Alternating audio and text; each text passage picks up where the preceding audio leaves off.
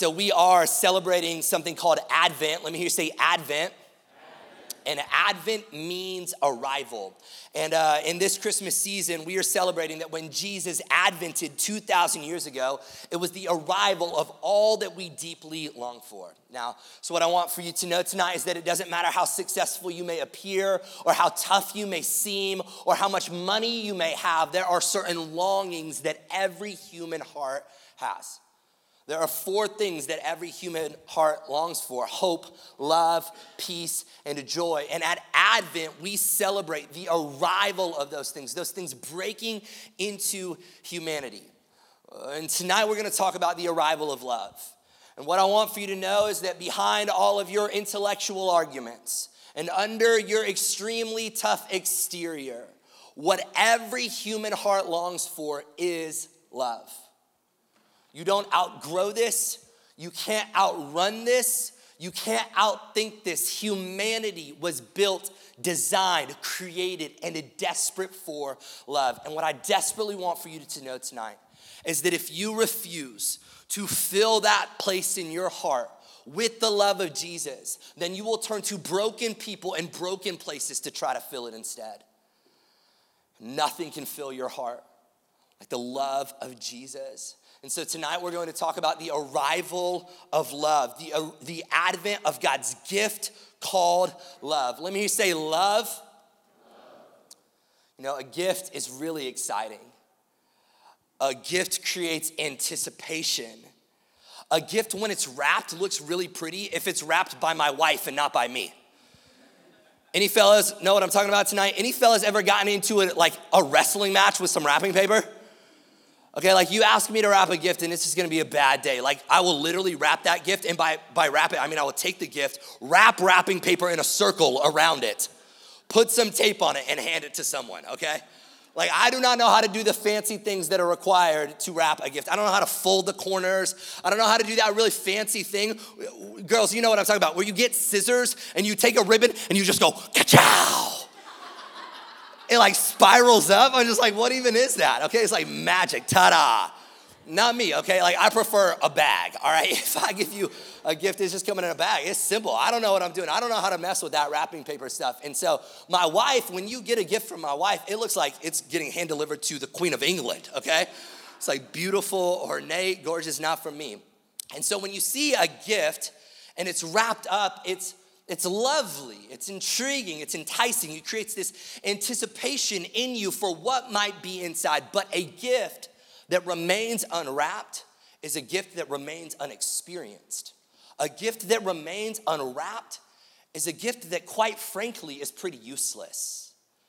And I think that the sad reality is that for most of us, the gift of God's love is a gift that has remained wrapped, it has remained covered up. It is something that we've never really actually taken the theological, the biblical, the intentional time to uncover, to dig into, to look inside of, and really dream about what it might actually be. For most of us, the love of God is something that kind of seems pretty from the outside looking in. It's like a little intriguing, it's sentimental, it seems nice, maybe it seems a little enticing, but it's relatively useless. For most of us, our everyday lives we are not experiencing the love of God.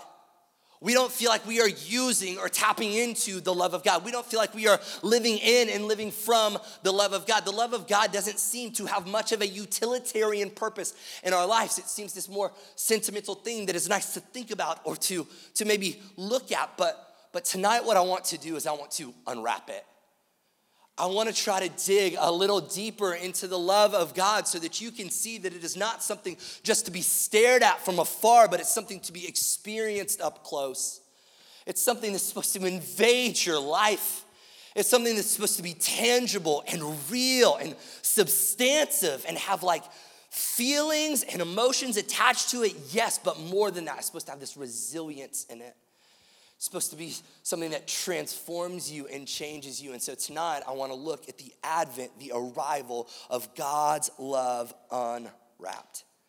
And I want for you to know tonight that God doesn't love you in just some generic, feel good, conceptual way where his love is sprayed down from the heavens. Okay, God's love is not rainbows and butterflies. It's not unicorns and pixie dust.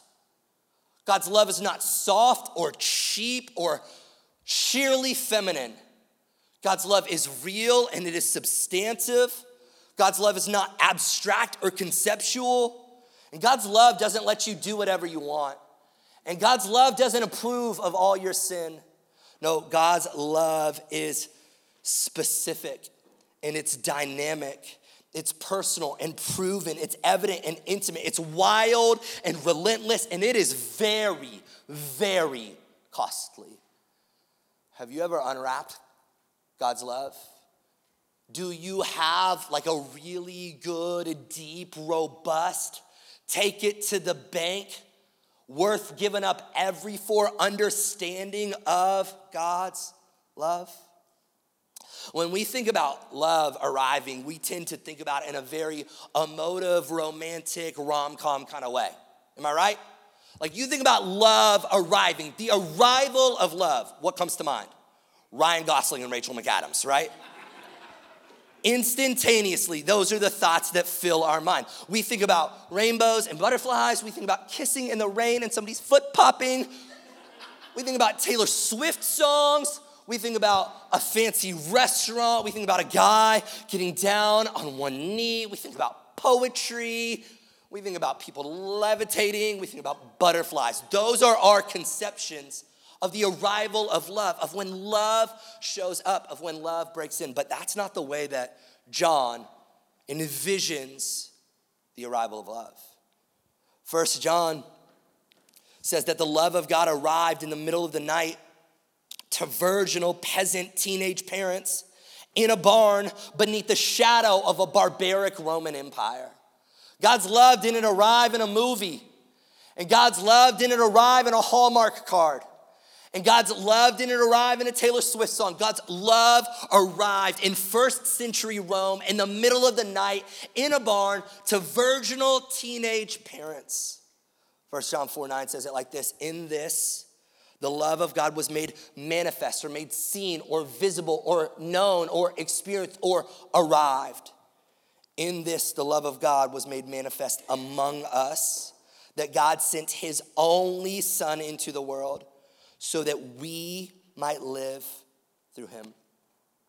Let me ask you tonight where would you absolutely not want to send your one and only son? Now, if you had multiple kids, like maybe you'd send them there, you know what I'm saying? Because you're like trying to get off the hook, like some of them kind of stress you out. But what if you only had one? And you loved that son? Where is the place that you absolutely, positively would not want to send them? That you couldn't imagine your only son being born in Gaza, Afghanistan, Iraq, Portland, Oregon? Where? Where for you would be that place that you would say, I don't want my son to be born in? I want for you to think for a second about the worst war zone that you could possibly imagine. Think about the last place you might want to send your son. God said, The way I'm going to manifest Advent, my love, show my love, is by sending my son to be born in a stable in the middle of nowhere to nobody teenage parents in a time when there is no electricity or indoor plumbing or refrigerators or cars or Amazon delivery trucks or heated blankets or hospital delivery rooms. I'm going to send him to the middle of nowhere, first century Bethlehem. Think about the world that Jesus was born into for just a second. It's barbaric. There's Roman occupation. Wars are fought every day. Every day, people die of preventable diseases. Slavery is commonplace. Girls who are unwanted often die from the practice known as exposure, where they're just left out in the cold or in a field. The infant mortality rate in the first century was 40%. Today it's 3%, but in Jesus' day, 40% of babies would die before they reached the age of one. Um, my first daughter, Raleigh, um, when Kayla was pregnant with her, we were in the middle of labor. Kayla was in the middle of labor. and in the middle of that labor, we had to have an emergency C section. And um, they had to get the baby out uh, instantaneously. Kayla's heart rate was racing, the baby's heart rate was racing. And if, if we didn't, then it was going to cost, likely cost Kayla and the baby their lives. Our, our following two kids both had to be born C section. Do you know what that means? That means in the first century, the day and age that the Son of God was born into, if my wife was born in that time, pregnant in that time, she would have likely died. And so would have my babies. And that is the world. That is the context. That is the era, the time in human history that the God of the universe chooses to send his son to be born in. Not now when it's cush, but back then when it was difficult and painful and barbaric. The uh, gladiator games were on the rise at the time, which made the literal death of humans entertainment and sport. The pretend violence that we consume on Netflix looks tame compared to the literal bloodshed that people in the first century witnessed daily, laughed about, and cheered for. Capital punishment was as barbaric as it had ever been and will ever be. It was public and insulting, it was humiliating and dehumanizing. Any rebel or traitor against the Roman Empire would be stripped naked, beaten publicly, mocked incessantly, and nailed to a cross where they'd experience a long, agonizing, painful death. I want for you to think about this crosses lined Roman roads. And crosses served as this constant reminder that if you rebel against the empire, this is what your fate will inevitably be. They served as this declaration you come against Rome, this is your inevitable future. And you didn't get some needle in your arm in a sterile room where you got to say bye to your families beforehand. That's not how they died in the first century. No, they, they died in public, butt naked, after they had had a trial where they were convicted unfairly, all because a crowd and a mob of people shouted really loud. And that's the context that God sends his son to arrive in to demonstrate for you and I what love is supposed to look like. John says this is where God ships the package of his son named love to be opened up by humanity to the Roman Empire, to be killed as a rebel, all for the sake of love. The king of the universe leaves his throne in heaven he gets wrapped up in flesh and blood to be shipped as a baby into the first century so that love could advent, so that love could arrive. You know what this tells us about God's love, about real love, about true love? This tells us that love gets up. Do you want to know what real love looks like? Real love is not just a tell me love. Real love is a show me love. The way in which Jesus arrived and what Jesus did shows us that love gets up. You see, so often we talk about whether or not we can feel the love of God. And it's like we want to hear him say it or we want to get zapped from the heavens so that we get the butterflies within us. But I want for you to know that it's way better for God to show you his love than for him to just tell you about his love. Now, make no mistake, he's told you. You can look throughout the pages of scripture, and hundreds of times he's told you that he loves you. You just weren't listening. But the truth is, is that he's shown you. And he showed you by love getting up. Jesus got up from his throne and he came to earth. I, I, have to tell myself this often that love at its very core gets up. That's what love does. Love gets up. So, for sake of an illustration, I think about this all the time at night in the evening when my wife Kayla and I were laying on, on, on a couch in the living room. Now, I don't know how you keep your house, but I like to keep my house like Antarctica, okay? So I, I, am like, pay for air conditioning. I don't care. Run up the bill. Like 65 degrees in my house. Hallelujah. Okay. Like I'm all about it. Like at night, I want a fan blowing on me. It's like a wind tunnel in my bedroom. It's amazing. All right. And so, oftentimes in the evening, when Kayla and I are laying on a couch, on the other, she's laying on one couch, I'm laying on the other couch, and we're sitting there, and I just sat down after a long day, and our house is freezing, and Kayla's on the other side, and she goes, I'm cold. And sometimes what I want to do is I want to holler over, I love you. Love you over there, in you're cold. But then I have to remind myself that that's not what love does. You know what love does? Love gets up. And so I get up and I go and grab a blanket and I turn down the thermostat and I light on the fireplace and I make her a cup of coffee or hot chocolate or whatever, it may, hot tea, whatever it may be to say, this is what does. Love gets up. And God is in heaven He's looking down on this barbaric, broken, sinful, fractured humanity who's on a highway to hell, who's eternally separated from a loving God. And he doesn't just shout it down from the heavens, he doesn't just zap us with a feeling that makes us feel good for two seconds. Love gets up off of his throne and he enters into our world to show us what love is actually like. And nobody got this better than John. Nobody understood this better than the Apostle John. Let me tell you about John for just a second, because John might not be who you think that John is. So, John, 13 times in this one section of scripture, 14 if you count the word beloved, uses this word love. If you were to zoom out and you were to look at this letter 30 times in a very tightly packed letter, love, love, love. John's language is love. John's assessment about God and things of God is love. Where does, it, where does this come from? How does, how does this become John's view? Because this isn't who John originally was. If you know, John was one of the youngest disciples of Jesus, and John grew up working for his dad as a fisherman. And I don't know if you know this or not, but like fisherman work is not like easy work. John was like a roughneck, a rough around the edges, kind of like, you know, man's man kind of a guy. Like fishermen, they are a far cry from the modern day pastor who's like over sentimentalized and is like listening to, you know, love songs trying to convince you of the love of God. That's not who John is.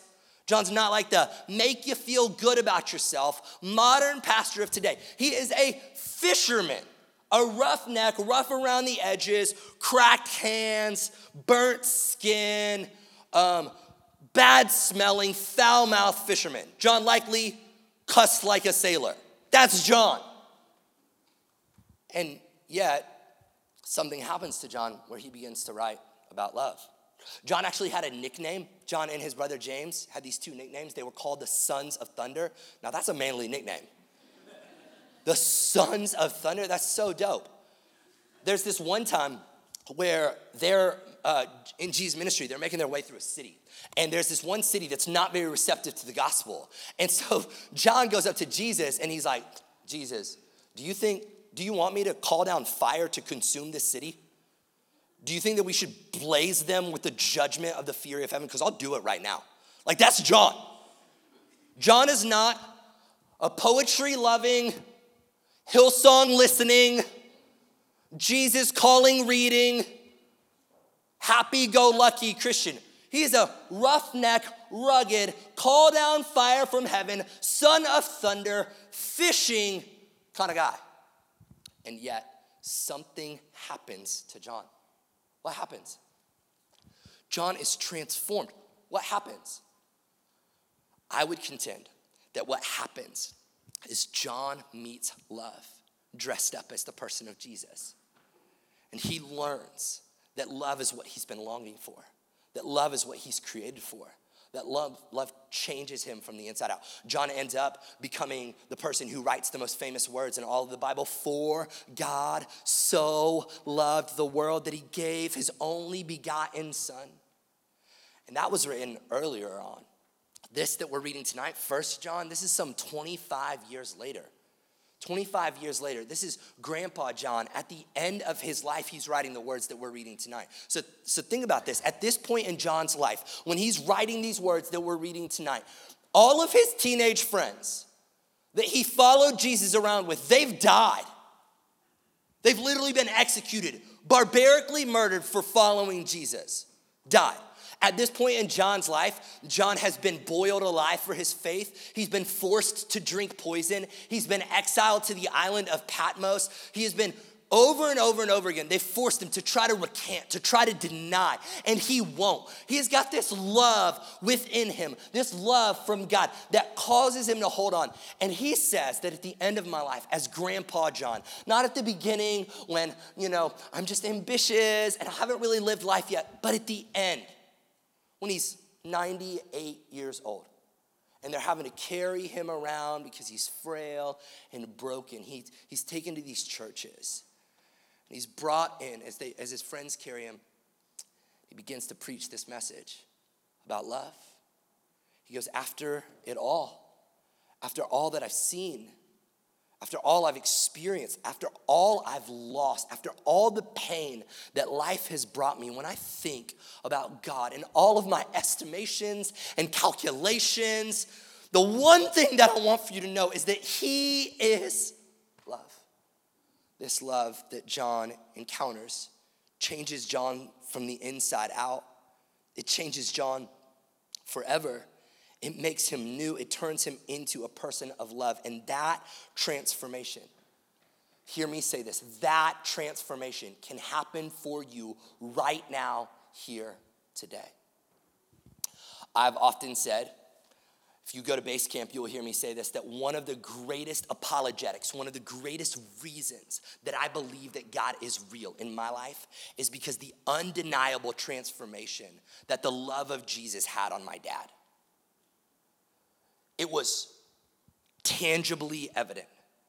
My dad, he's sitting on the front row tonight, so this is so interesting to talk about with him right here. But my dad, early on in life, was very consumed with success. His passion was to build the tallest skyscraper in downtown Atlanta, and he owned companies. And I had these early visions of my dad of being very intense and very short tempered and very angry. And I have these, these vivid memories of him losing his temper and taking his wallet and throwing it against the wall and just credit cards flying everywhere. But then my dad encountered the love of God in a way that was so transformative that it made him soft and tender and present and intentional I have these memories of my dad showing up, like surprising me in moments that I didn't think that he was gonna be there because all of his priorities shifted in light of the love of God to the point that he like kissed me on my mouth till I was 17 years old. so that's pretty weird. Can I, can I get an amen? But that's what love does. Love changes you. I believe that tonight, if you would encounter the real, the legit, the substantive love of God, that it would change you too. That you would get to the point that you'd be able to say that at the end of my life, come what may, despite the difficulty, despite the tragedy, despite the loss, I can say, Hallelujah, God is love. 1 John 4 7 says it like this Beloved, let us love one another. For love is from God, and whoever loves has been born of God and knows God. Anyone who does not love does not know God, because God is love.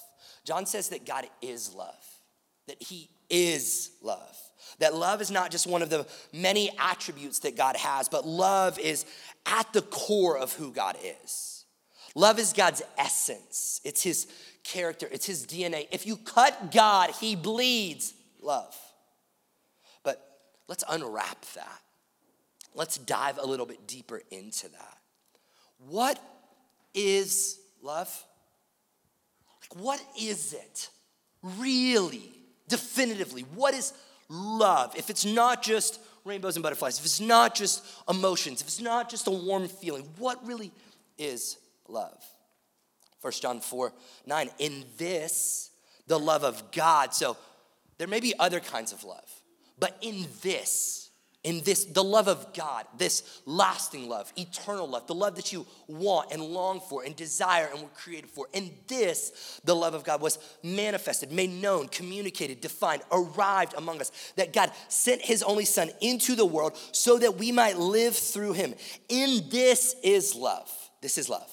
Not that we have loved God, but that He loved us and sent His Son to be the propitiation for our sins. Now, we have this tendency within us to drift towards incorrect ideas and concepts of God's love. We have this tendency to drift towards um, very watered down and over sentimentalized versions of love. And a lot of it is a language issue.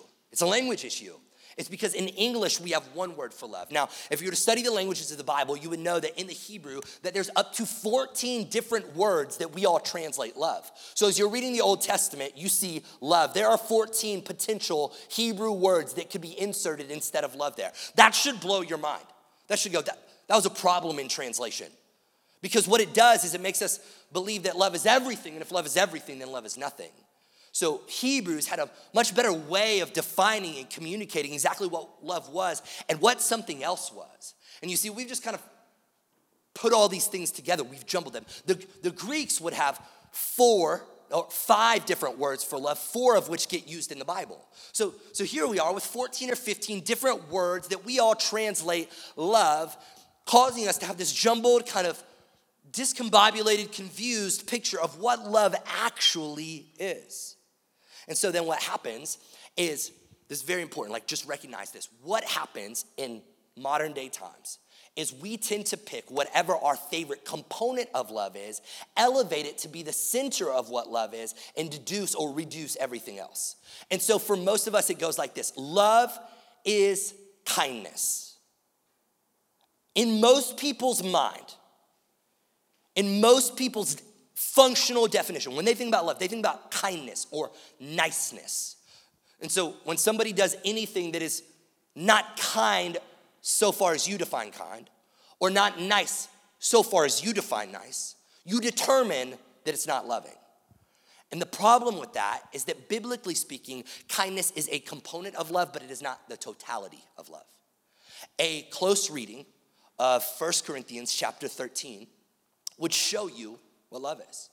And it would show you that love is patient and kind, that love does not envy or boast, that love is not proud or self seeking, that love is not rude, that love is not easily angered, that love keeps no record of wrongs, that love always perseveres, it always protects. Love never fails. It would show you that there are all of these dynamics to love. So, like, yes, kindness is a component of love, but if you elevate it and act like that's all that love is, you've missed the point. Because love also does not delight in the evil, but it rejoices in the truth. And so love must speak the truth.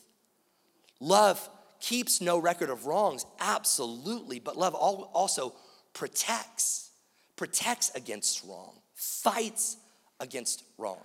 And so I want to give you a functional definition of love.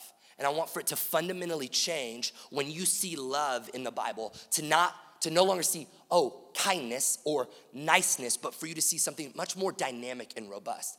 The word is agape and if you grew up in church you've, you've heard this before agape. And the problem is is i think that it's been probably a little misdefined for you.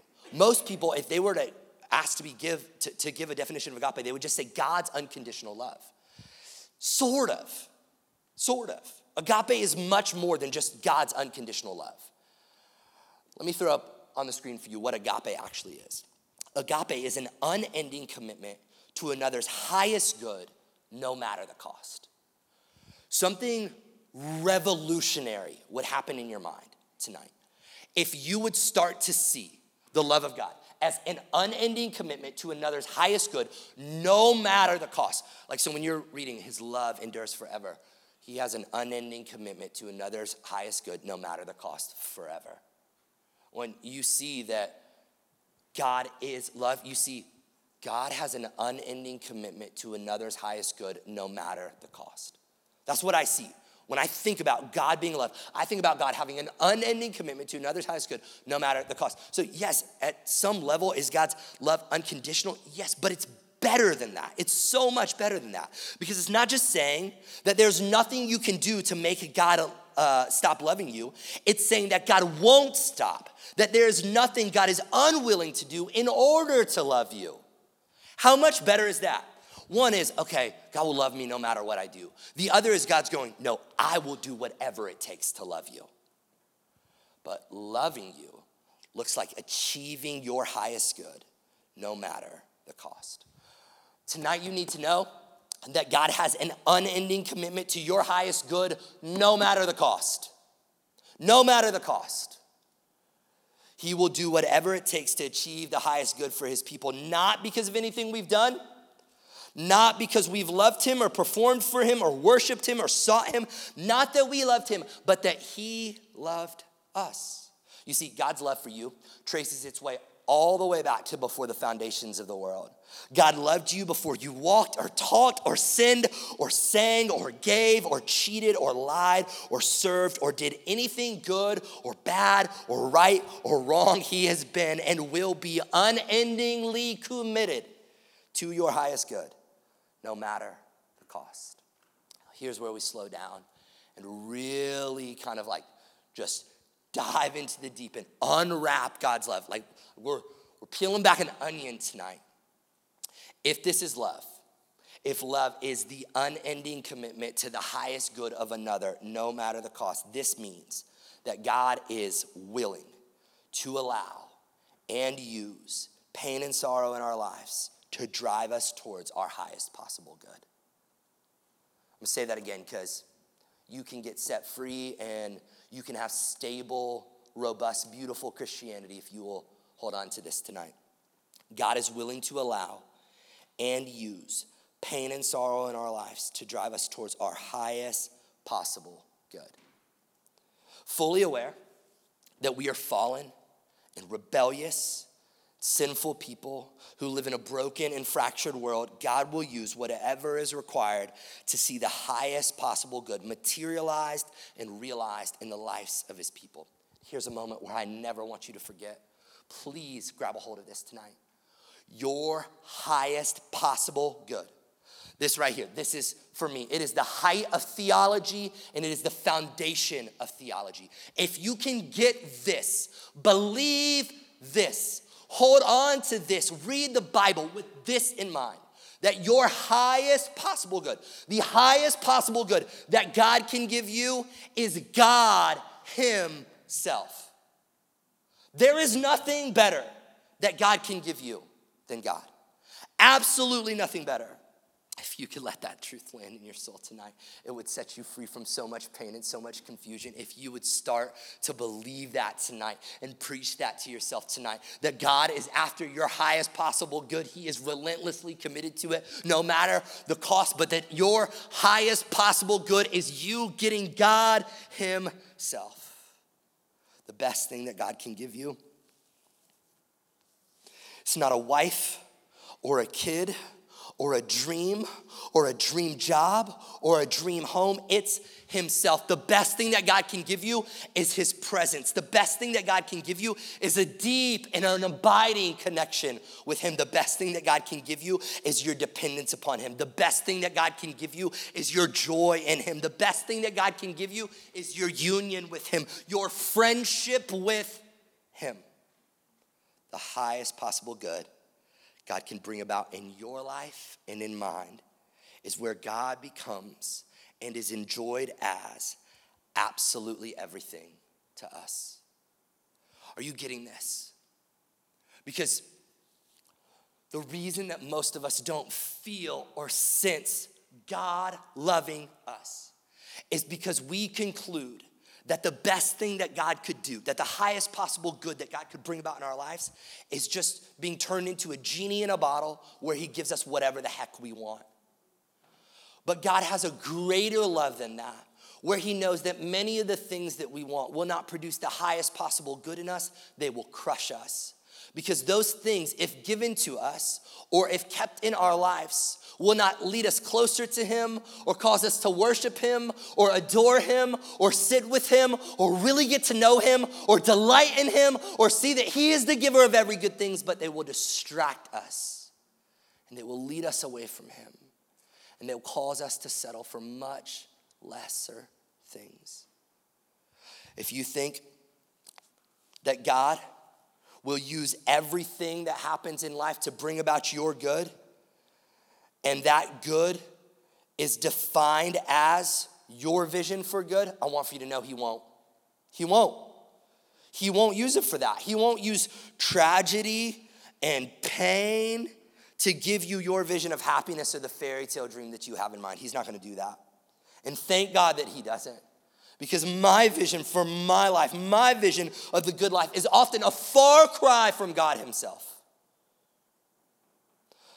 The view of God and love will profoundly shape every experience you have in life good and bad, loss and gain, victory and defeat, if you will see that God is going to use this to bring about my highest good, which is connectedness and union and dependence upon and satisfaction within Him.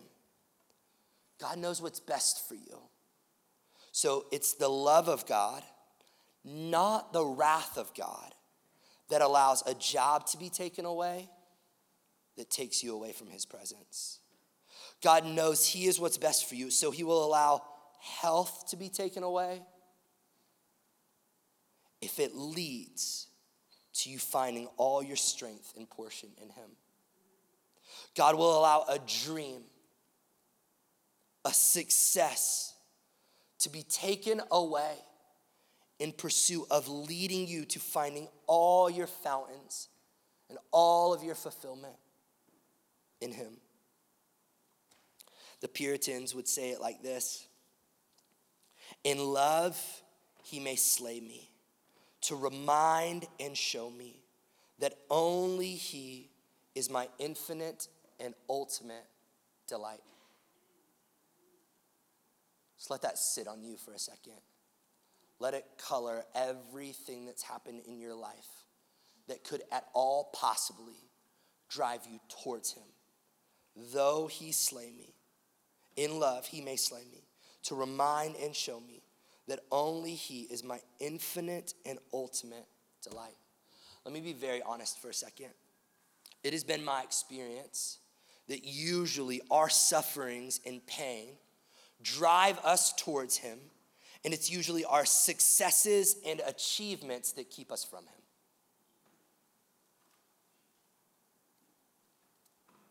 When it goes well, we tend to forget to acknowledge Him, don't we? When it goes well, we become extremely self reliant and self focused, become proud and puffed up and like, we're good, we've got this. But when pain comes knocking on our door and it brings us to our knees, it has this way of causing us to lean into Him and to lean upon Him, which is what we've actually needed all along. It's where He's always wanted us. It's where the highest good is found because He is the highest good to be had. I don't know how many ways to say this or articulate this or communicate this to you tonight. That the best thing that God can give you isn't a dream life that is free of pain and that is insulated by comfort, but it is the life where you are as close to Him and as connected to Him and as satisfied in Him and as close of friends with Him and believe as deeply in Him and spend as much time as you possibly can with Him and think the highest thoughts about Him. Whatever has to happen to remove the treasures, the other gods, the other idols. That's Him loving you.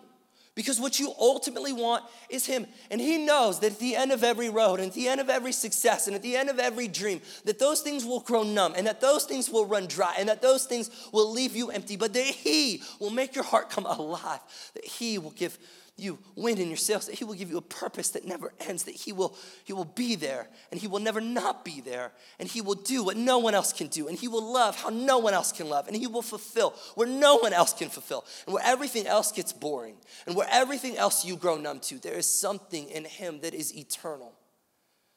Oh, if you could have this happen tonight, that God's great love for you is going, I want to get you as close to me as possible. And if it means taking away some of the things that you have set above me and prioritized higher than me. I will do it to bring you close to my heart. What a scandalous, fierce love. All of a sudden, the things that are going on in my life, so long as I've got this vision for, he's trying to get my attention. He's trying to wake me up. And I, and I know your thoughts, well, why couldn't he do it through good things? He tried. He did. He gave us Eden in a garden of perfection. He gave you health and a really great job. He gave X, Y, and Z, and then you didn't seek Him or acknowledge Him or lean into Him or make your life totally and wholly about him. And so there's this other way that he woos you, he ravishes you, he pursues you. And I could talk about this all night, but this is what I know is that most of the people who I've met who have who seem to have the most profound experience of God's love met that love in the dark night of the soul. They discovered this otherworldly love when their world came crashing to the ground. And they now look back on the breakings in their life as the greatest blessings and acts of love because it drove them to commune with God and enjoy his presence in a way they had never done before. And they discovered this is my highest good. Whatever I had before this, I consider as lost compared to the surpassing worth of knowing this. People who come to comprehend the love of God as defined by a deep and abiding relationship with God Himself, they rejoice in the formerly precious things being taken away in order for God to get them to a place where He is their where the highest possible good in their life is a relationship with Him. I want for you to know that most people will live in a shallow, kiddie pool version of Christianity, thinking the depth of God's love is found in God doing stuff for us. But the depth of God's love is found when He becomes everything to us. Where our highest request, do you want to know if you if you actually know God's love for you being that he is trying to get your highest possible good and that his highest po- your highest possible good is the deepest connectedness to him that you could have you know that you've got a vision for that when your prayers your highest requests is not god fix my situation or give me this thing that i want. But your highest prayer is god give me more of you let me be with you let me hear your voice let me feel the touch of your hand. Let me sit with you a little longer. Let me learn what it means to be your friend. These are the people who actually know what it means for God to love them. And if this wasn't already like maybe the most intense sermon ever, we're going to talk about propitiation now. So let me just say propitiation. How many of y'all used that in a sentence this week? Show of hands. Why do I do this, guys? Why do I make topics like love still feel so intense, okay? It's one for you know, I often pray about, God, let me be the nice preacher. He's like, nah, can't, can't do it, bro, can't do it. So God sent his son to be the propitiation for our sins. Um, propitiation literally means to appease God's wrath. So in antiquity, specifically in Greek culture where religion was very polytheistic, there were thousands of gods. And these gods were erratic and they were inconsistent and they were always mad, okay? And nobody quite knew why, why this God was mad at you and why they would be upset at you and what they were trying to do to you. And so there would be all of these temples and these altars that were set up all over the ancient world. And what people would do is they would slay animals and they would offer sacrifices as a propitiation as a way to appease the anger or the wrath of God. So that Zeus or Aphrodite or whoever wouldn't be mad at you. You would kill something to propitiate, to make sure they weren't mad at you, so that you were cool with that God. And God says that Jesus removes his wrath, it removes his anger, it propitiates us. Let me tell you something tonight. God is angry. God is angry. And I know, I, I know you're, you're probably not going to go to a lot of churches in metro Atlanta, Georgia that are going to preach that message. God is angry. He's actually angry. Most times, God's not an angry God. He's not up there in the heavens just angry. The problem with that is the Bible. Turn to Psalm 7. This is not going to come up on the screens because I didn't know if I was going to do this, but I'm going to do this. Psalms chapter 7, verse 6 Arise, O Lord, in your anger Lift yourself up against the fury of my enemies. Awake for me. You have appointed a judgment. Let the assembly of the peoples be gathered about you. Over it return on high. The Lord judges the peoples. Judge me, O Lord, according to my righteousness and according to the integrity that is in me. Oh, let the evil of the wicked come to an end, and may you establish the righteous. You who test the minds and hearts, O righteous God. My shield is with God who saves the upright in heart. God is a righteous judge and a God who feels indignation every day. A God who feels indignation. That is right just anger every single day. So I know that we're in the Psalms and I know that this is like Old Covenant, Old Testament. But the problem is that God is the same yesterday, today, and forever. And so if the Bible said in the Old Testament that God feels indignation every day, then I want you to know, guess what? In the New Testament, God still feels indignation every single day. God is angry every single day. If a man does not repent, God will whet his sword he has bent and readied his bow.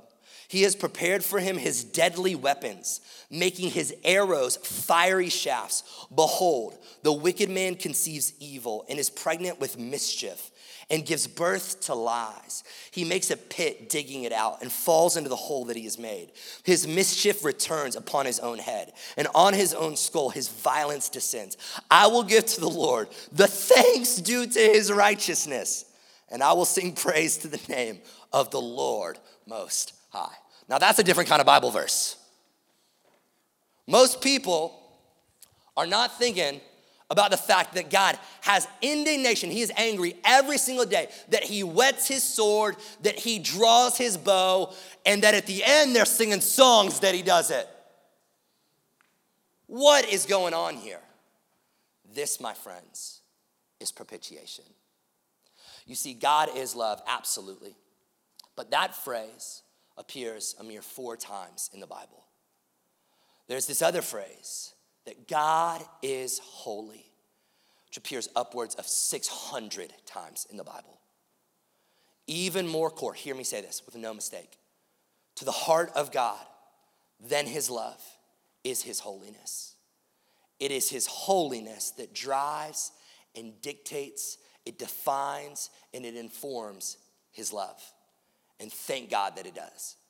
Because without his holiness, God loves like you and me. You see, to be holy means God is like no other. And if God is like the rest and he loves like you love, well, I don't know about you, but the way that I love is I love till I till I don't anymore.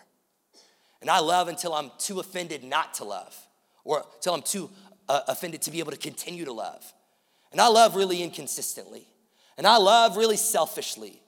And my ethics are kind of misconstrued. I'm not as consistent as I'd like to be. I don't always offer fair treatment. I'm usually thinking about what's in it for me. The Bible says that God doesn't love like that. God is first and foremost holy. He is morally upright and consistent. He is righteous and pure in all of his ways. He hates evil and hates what is wrong and he loves what is right. He hates the things that are filthy and that are wicked and that are evil and that are deadly. He loves the things that are life and that are lovely and that are good and that are pure and that are true. God has a holy love. God knows that sin is not just like a mistake. God knows that sin is wicked and it is evil and it is wrong.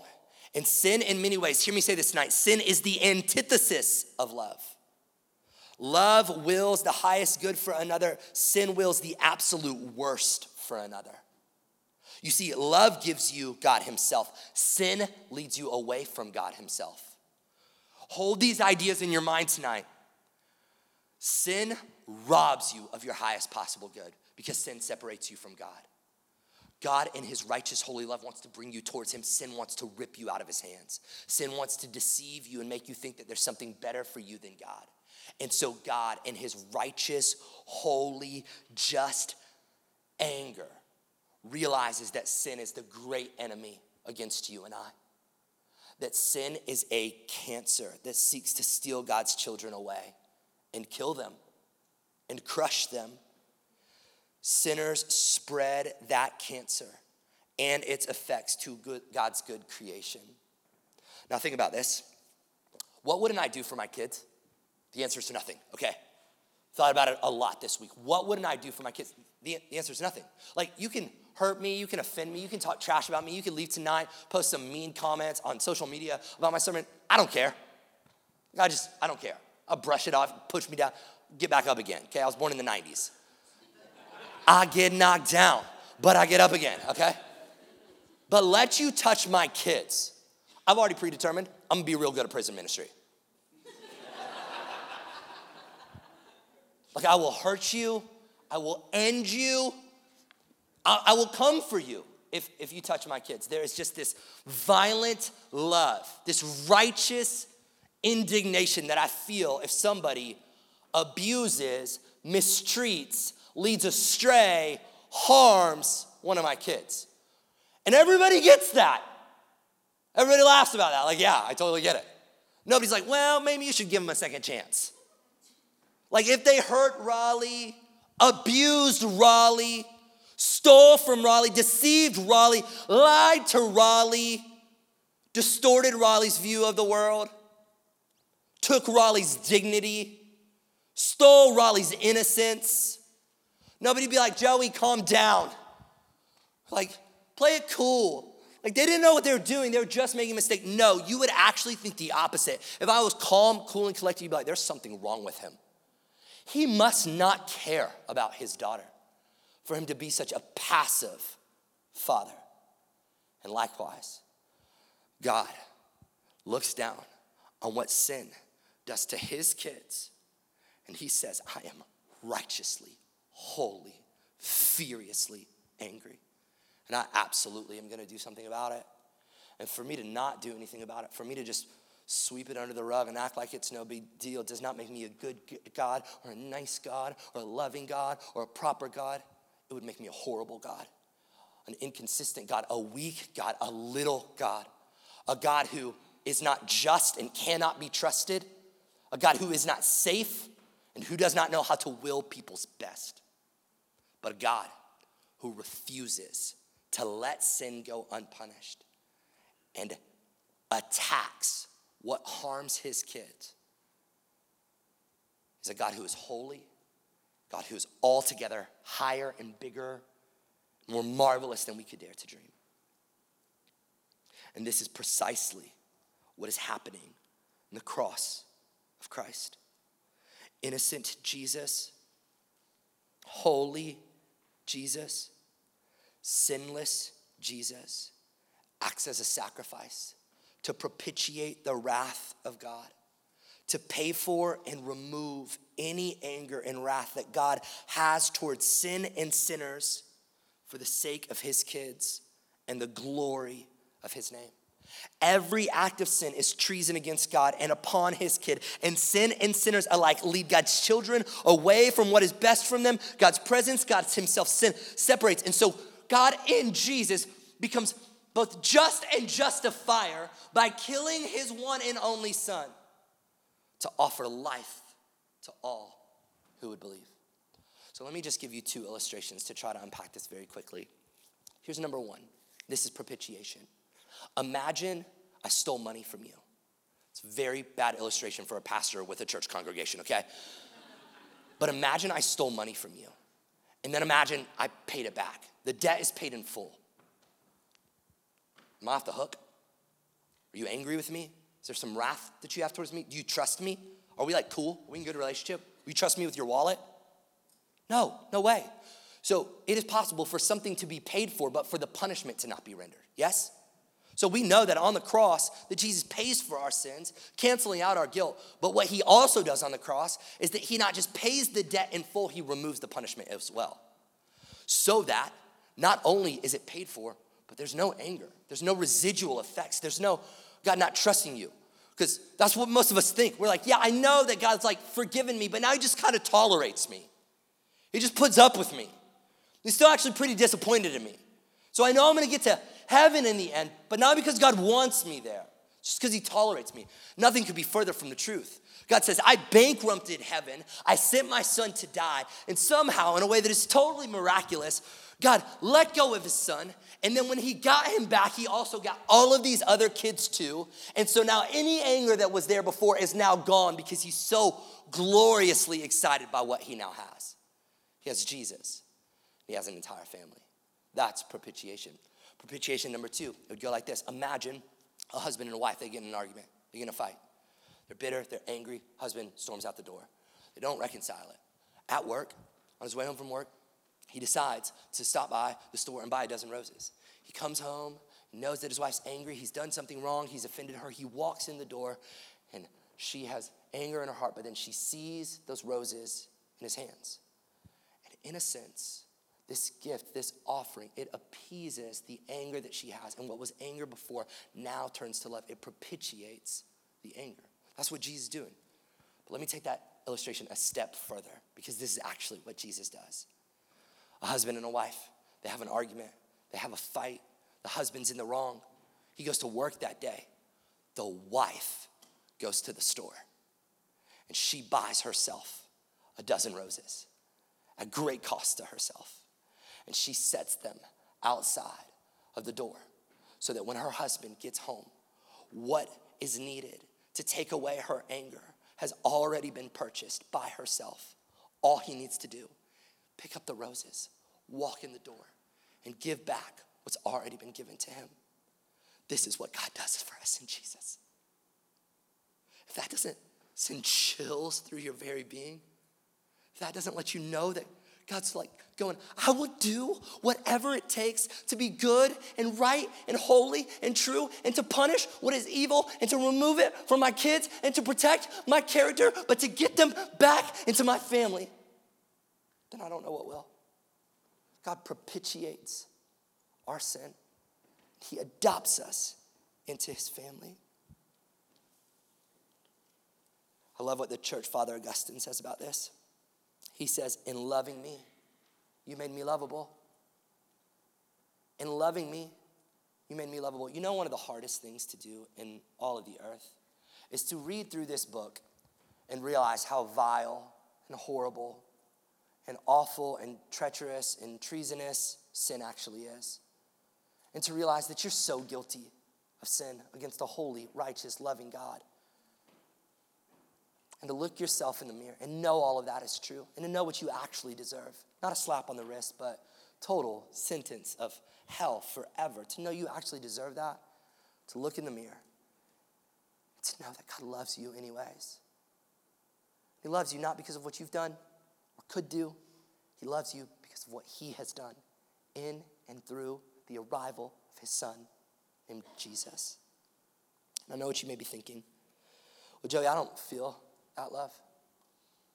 I don't feel very lovable tonight. I just want to very quickly give you three things in closing because I want you to.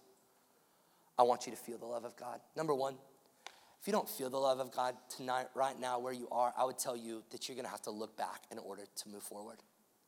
Every time that you doubt the love of God, you're like, ah, oh, I don't see it in my life. Look back to Calvary. I have to preach the gospel to myself all the time. When I don't like my situation, I go, no, let me remember he was born in Bethlehem for me. Let me remember he was born to peasant parents for me. Let me remember he was born in the shadow of the barbaric empire for me. Let me remember that he was betrayed for me, that he carried the cross for me, that nails went through his hands for me, that love got up, that he died for me. He's proved it. And I just I just start to reflect on that. He did it for me. He did it for me. He did it for me. It was all for me, and it was all for love. When you don't feel it, know it, believe it, reflect upon it, meditate on it. It would be like, Kayla, I don't, I don't really feel like you love me. Well, why? I, I made you breakfast and I cared for our kids and I kissed you and I hugged you and I thanked you and I've done all of these things. I just don't feel it. It's unfair. Look at all that he has done for you in the cross. Realize he loves you. Thing number two is what John says, 1 John 4 11 through 12. Beloved, if God so loved us, we also ought to love one another. No one has ever seen God. If we love one another, God abides in us and his love is perfected in us. Now, pretty mind blowing reality that God's love is perfected in us as we love one another. But I want for you to think about this. When you love other people and you let other people love you, you will experience the love of God unlike anything else. When you develop an unending commitment to the highest good of other people and you let them have an unending commitment to your highest good, you will start to experience the love of God. If we love one another, God abides, remains, rests in, makes his home in us, and his love is perfected in us, made mature in us, grows in us, does its work in us as we love one another. So let me, let me say it like this when, when the community that I am in loves me well, and they love me not just as Jesus loved me, but as if they were Jesus loving me. Wrap that idea in your mind. Start trying to love people and go, mm, God wants to use me to actually be a tangible expression representative of His love towards them. So I'm trying with everything in me, all the capacity of the love of God that is within me, to love people so that they feel as if it's not Joey loving them right now, it's Jesus loving them right now. And when people love one another like that, you start to emotively, tangibly feel the love of God. The, the challenge is most of you won't take the time to experience this kind of community.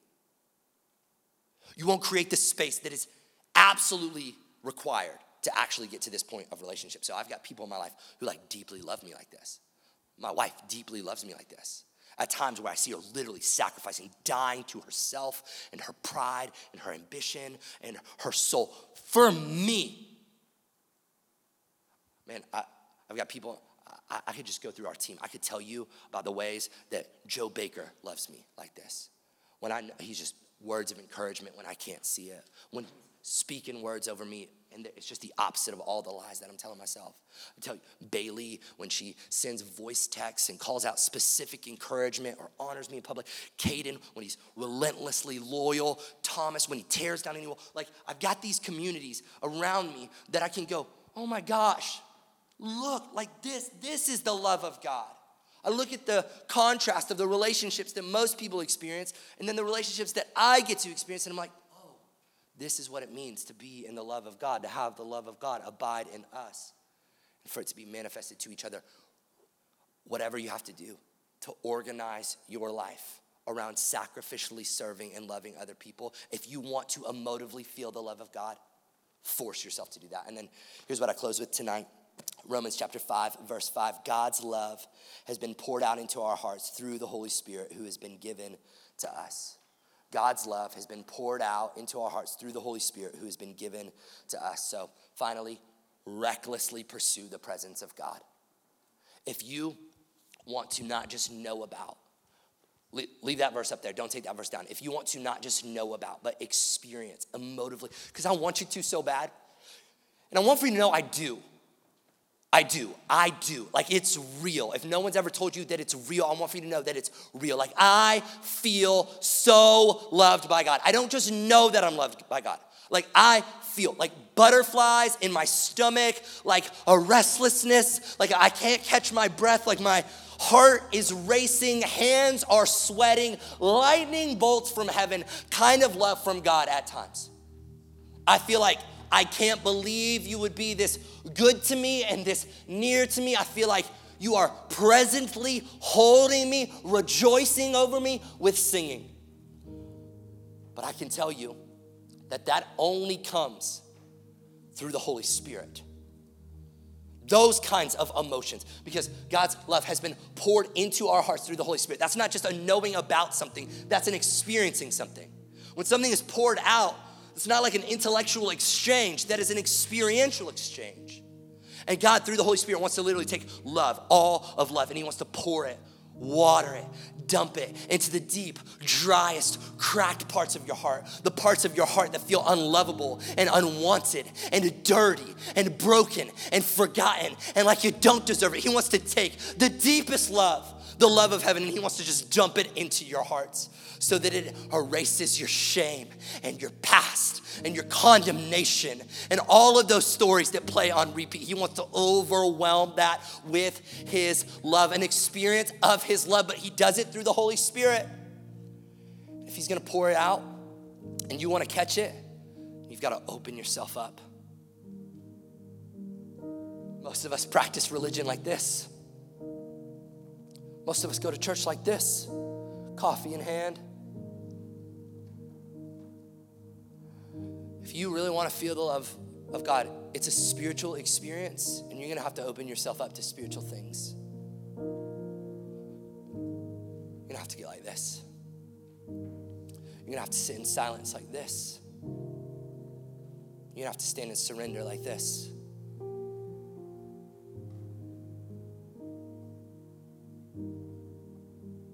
You're gonna have to wake up early in the morning when it's dark outside and it's cold. You're wondering, what in the heck am I doing? You're gonna have to wait. Say, God, I'm open. Come, Holy Spirit. You might have to fast. And you might need somebody to lay hands on you and pray for you. But if you want that, love of God that's poured into our hearts through the Holy Spirit, you're gonna have to open up to spiritual things.